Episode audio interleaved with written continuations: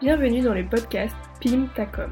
Je suis Marine, je suis Social Media Manager et chaque semaine, on discute d'un sujet autour des réseaux sociaux.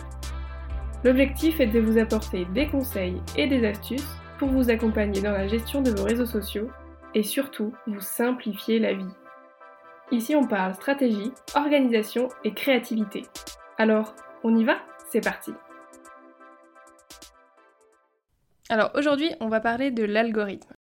Ah, l'algorithme, ce monstre mythique que personne ne comprend tellement. Il régit la durée de vie et la visibilité de chacun de nos posts. Donc, on doit entre guillemets se plier à son fonctionnement et faire en sorte de lui plaire, de répondre à ses exigences pour pouvoir être visible et ne pas communiquer dans le vide. Et c'est vrai, il est parfois source de frustration. L'algorithme tue mes posts, ou alors j'ai peur, j'ai pas de vues, c'est à cause de l'algorithme. Mais en fait, pas vraiment. Il tire des conclusions de l'utilisation des internautes pour pousser le contenu qui plaît le plus. Donc, si votre contenu n'a pas de visibilité, il faut plutôt chercher du côté du fond ou de la forme pour essayer de trouver ce qui bloque. C'est pas forcément l'algorithme le problème. Le sujet n'est peut-être pas au cœur des préoccupations, des problèmes rencontrés et des besoins de votre cible. Essayez de chercher du côté de votre client idéal et de ses questionnements, de ses besoins, pour tester de nouveaux sujets. Mais en parallèle, il faut comprendre le fonctionnement des réseaux sociaux pour pouvoir en faire un canal de communication et d'acquisition client. C'est comme tout, il faut connaître un outil pour pouvoir l'utiliser. Alors aujourd'hui, je vais vous expliquer un peu plus en détail le fonctionnement de l'algorithme. Petite précision, chaque réseau social a son propre fonctionnement et son propre algorithme. Par exemple, LinkedIn a un fonctionnement complètement différent d'Instagram. TikTok, c'est carrément une bête étrange. Alors dans cet épisode, je vais me concentrer sur l'algo d'Instagram. Et Instagram appartient à Facebook, donc il est un peu basé sur le même modèle. Alors premièrement, on va parler de l'algorithme en lui-même. Il joue sur la priorisation des informations qu'il montre aux utilisateurs de la plateforme. C'est-à-dire qu'il hiérarchise le contenu selon tout un tas de paramètres. Et l'objectif est de montrer aux utilisateurs du contenu de qualité qui est susceptible de les intéresser. Alors Facebook communique parfois sur de nouvelles fonctionnalités, des nouveaux formats ou des modifications de l'algorithme. Mais à chaque fois, c'est assez vague, on ne sait pas trop à quoi s'attendre avant que la mise à jour soit vraiment faite. Mais il faut quand même suivre ces infos un minimum parce que ces changements auront forcément un impact sur les contenus que vous postez. Par exemple, jusqu'en deux mille seize, Instagram affichait les fils d'actualité de manière chronologique. C'est-à-dire que les posts les plus récents apparaissaient en premier sur votre fil d'actualité, et plus vous scrolliez pour descendre, plus les posts étaient anciens. Donc je rappelle, l'endroit où vous voyez toutes les actualités des contenus que vous suivez, c'est euh, le fil d'actualité, donc c'est symbolisé par la petite maison en bas à gauche de votre écran. Et ensuite, après deux mille seize, et encore aujourd'hui d'ailleurs, c'est l'algorithme qui fait un petit peu euh, sa vie, il fait un peu sa sauce pour mettre en avant tel ou tel contenu en priorité. On sait maintenant qu'Instagram va bientôt changer la manière dont est présenté le fil d'actualité pour donner la possibilité de choisir l'ordre d'apparition que l'on veut. Donc Adam Mosseri, le patron d'Instagram, a annoncé ce changement pour le premier trimestre deux mille vingt-deux. Vous aurez plusieurs possibilités d'affichage des posts, l'affichage classique qu'on a aujourd'hui, l'affichage chronologique ou l'affichage personnalisé. Mais ces trois affichages, je vous les développe en fin d'épisode, donc restez jusqu'à la fin. Revenons au fonctionnement de l'algorithme à l'heure actuelle, parce que, en fait, c'est ce qui nous intéresse maintenant. On a dit qu'il hiérarchisait l'information qui apparaît pour chaque utilisateur. Ok, mais comment il fait ? Quels sont les critères qui déterminent cette hiérarchie ? Et comment et pourquoi un poste en particulier va apparaître au détriment d'un autre ? Alors, il y a quatre critères que l'algorithme prend en compte pour fonctionner. Le premier, c'est l'affinité. L'algorithme mesure le degré d'échange entre l'utilisateur et le compte qui a posté. Si l'utilisateur a déjà interagi avec votre compte, il a liké, il a commenté, il a partagé, il a enregistré plusieurs de vos posts, il vous a parlé en message privé, vos contenus auront plus de chances d'apparaître dans son fil d'actualité. C'est pour ça qu'il est important de créer un lien avec son audience, d'entretenir le dialogue et de créer de la proximité. Quelques idées d'actions simples à mettre en place dès maintenant si vous ne le faites pas déjà, c'est de répondre aux commentaires. Ne vous contentez pas de liker simplement, c'est important d'entretenir le dialogue, donc vous pouvez répondre et même, si ça s'y prête, poser une question. Et répondez aussi à vos messages privés et profitez-en pour engager la discussion. Intéressez-vous à la personne, posez-lui des questions, sans être évidemment trop intrusif. L'idée est de, pourquoi pas, au bout d'un moment d'échange et quand vous sentez que c'est opportun, de parler de vos offres. L'approche, elle est complètement différente que si vous posez directement vos offres, vos offres sur la table, comme ça. Là, vous avez écouté la personne, vous en savez plus sur son profil de client, vous savez un petit peu ce qui lui conviendrait, ce qui lui conviendrait pas, et vous pouvez lui proposer quelque chose qui lui correspond. Le deuxième critère que l'algorithme prend en compte, c'est l'intérêt. Instagram pousse le contenu susceptible d'intéresser l'utilisateur en fonction de son comportement passé.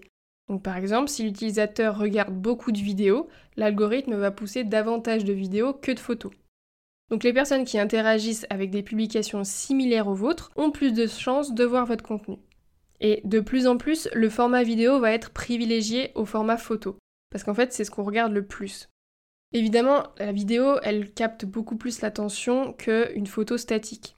Mais attention, ça ne veut pas dire que tous les autres formats sont morts. Les, car- les carousels, par exemple, fonctionnent très très bien.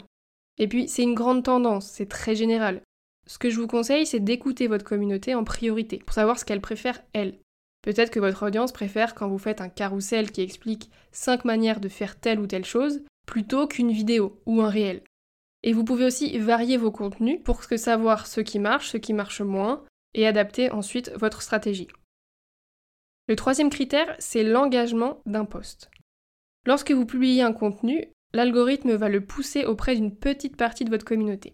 Si ce petit échantillon montre de l'intérêt pour le contenu, c'est-à-dire qu'elle reste longtemps sur le visuel, qu'elle lit en détail la légende, qu'elle s'engage en likant, commentant, partageant, enregistrant, l'algorithme va en déduire que c'est un contenu qui intéresse, qu'il est de qualité et qu'il génère de l'interaction.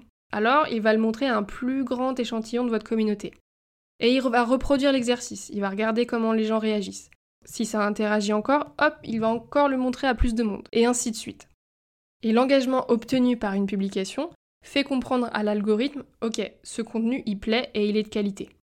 C'est pour ça que je vous recommande de privilégier la qualité à la quantité. Mieux vaut poster moins, mais bien.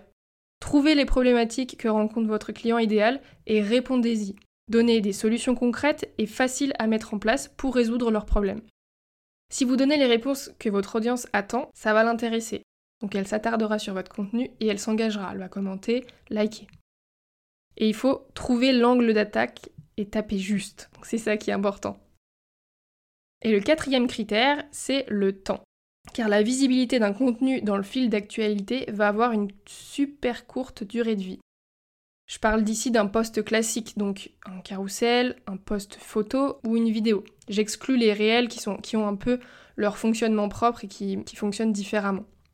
On est tellement sur Terre à poster sur les réseaux sociaux qu'un contenu récent aura plus de chances d'apparaître dans le fil d'actualité de votre audience qu'un contenu d'il y a trois semaines. D'ailleurs, faites le test. Si vous allez sur votre fil d'actualité, vous regardez les dates de publication, bah, tous les contenus que vous allez voir en premier auront des, des dates courtes, il y a quelques minutes, quelques heures, maximum quelques jours, mais vous allez devoir vraiment scroller longtemps et descendre longtemps pour trouver des contenus vraiment anciens. Donc quelques conseils à mettre en place facilement, c'est qu'il faut poster quand votre audience est en ligne. Si vous postez à huit heures du matin par exemple, alors que votre audience elle se connecte en général vers dix-huit heures, votre post euh, a de fortes chances de faire un flop. Pour avoir un maximum d'informations sur votre communauté, donc la tranche d'âge, le genre, le pays, euh, les heures d'activité, ce genre de choses, vous pouvez trouver toutes ces informations dans les statistiques. Donc il faut que vous alliez sur votre profil, vous cliquez sur les trois traits en haut à droite de votre euh, écran et vous cliquez sur statistiques et sur total des abonnés. Alors les statistiques, c'est une mine d'or d'informations, vraiment. Donc prenez le temps d'aller fouiller dedans et de regarder toutes les informations que vous pouvez tirer de ces stats. Et deuxième conseil, c'est, de, c'est inutile de poster trois posts d'affilée. Ils, ils vont se cannibaliser entre eux en fait. Mieux vaut espacer vos contenus de plusieurs heures au minimum. Si vous souhaitez poster plusieurs posts dans une journée, il ne faut pas les poster à dix-huit heures, dix-huit heures cinq et dix-huit heures dix. Il vaut mieux euh, espacer dans la journée pour que chacun ait le temps de, d'apparaître. Voilà, je vous ai appris quelques petits trucs sur l'algorithme. Et en fait, il est assez difficile d'avoir d'autres informations plus précises. C'est un peu un sujet flou, un objet mystique dont personne ne connaît vraiment les rouages, et c'est évidemment volontaire. Mais avec ce que j'ai listé là et les actions à mettre en place que je vous ai données, vous devez avoir déjà un peu de travail. D'ailleurs, n'hésitez pas à me parler de vos résultats une fois que vous aurez appliqué les conseils. Mon compte Instagram, c'est marine avec un y, point social media. Je vous ai dit que je vous parlerais des changements d'Instagram en fin d'épisode, donc nous y sommes. Les changements d'Instagram prévus en deux mille vingt-deux. Donc en deux mille vingt-deux, on pourra classer notre fil d'actualité selon trois façons. Soit on garde le même affichage qu'aujourd'hui, ça, ça sera l'affichage qui s'appelle « Home ». Les posts apparaissent comme aujourd'hui, donc classés par l'algorithme, principalement en fonction de vos intérêts et de vos interactions avec le contenu. Deuxième possibilité, l'affichage chronologique, donc qui s'appellera « Following ». Il s'agit du fil d'actualité par ordre chronologique, donc tout ce qu'on avait avant deux mille seize. Vous retrouverez uniquement les posts de, toutes, de tous les comptes que vous suivez, classés par date et heure de publication. Alors personnellement, je pense que cet affichage aura quelques limites, aux heures de pointe notamment, vers dix-huit heures. Euh, y a beaucoup de monde qui poste, donc ça pourrait potentiellement générer des bugs, ou en tout cas, vous, pourrez, vous aurez des difficultés à mon avis de, de voir l'intégralité des posts. Parce que c'est un problème justement qui était revenu en deux mille seize. Euh, selon Instagram, jusqu'à deux mille seize, les utilisateurs loupaient soixante-dix pour cent des contenus, justement parce que si tout le monde poste en même temps, bah forcément, il y a plein plein plein de contenus qui passent à la trappe. Et la troisième possibilité, ce sera de sélectionner les comptes dont on veut voir le contenu. Et ce sera le filtre favori. Vous aurez la possibilité de choisir vos comptes préférés pour voir leur contenu en priorité. C'est selon moi ce choix-là qui aura un impact fort dans notre communication. Donc je parle ici en tant que professionnel qui crée du contenu pour vendre. Il va falloir ici se démarquer et un peu jouer les coudes pour être sélectionné par notre audience et apparaître dans leur fil d'actualité en fait. Et c'est là que la personnalité et l'approche vraie et la valeur ajoutée que vous allez transmettre aura un rôle important. C'est comme ça que vous allez pouvoir vous démarquer et sortir du lot. Si vous faites comme tout le monde, vous sortirez jamais du lot et votre cible ne choisira peut-être pas de voir votre contenu en priorité. Et du coup, votre visibilité baissera, c'est normal. Alors pour conclure cet épisode, je souhaite vous dire que, oui, en utilisant Instagram, ou tout autre réseau social pour communiquer, on dépend de son algorithme. Ça, c'est, c'est, c'est, c'est vrai. Donc il faut s'adapter à son fonctionnement et essayer de répondre à ses critères pour optimiser notre visibilité. Mais attention, il ne faut pas le voir comme un obstacle. Il faut mettre en place des techniques, c'est-à-dire poster quand notre cible est en ligne, veiller à bien répondre aux commentaires, ce genre de choses. Mais finalement, ce qu'il faut, c'est être à l'écoute et utiliser ce canal comme un moyen de toucher les gens que l'on veut toucher. Donc finalement, c'est un peu du service client. Si vous recevez un mail par exemple, ou un formulaire de contact sur votre site, bah, vous allez répondre à votre client ou votre prospect pour qu'il soit satisfait, qu'il obtienne les réponses dont il a besoin ou les informations supplémentaires. Ici, c'est un peu pareil. Apportez des solutions à votre audience, montrez-lui qu'elle a de l'importance pour vous, et vous gagnerez sa confiance. Cet épisode est maintenant terminé, j'espère qu'il vous a apporté de la valeur. Si ça vous a plu, vous pouvez vous abonner à Pimpe ta Com sur la plateforme d'écoute de votre choix pour être notifié des nouveaux épisodes chaque semaine.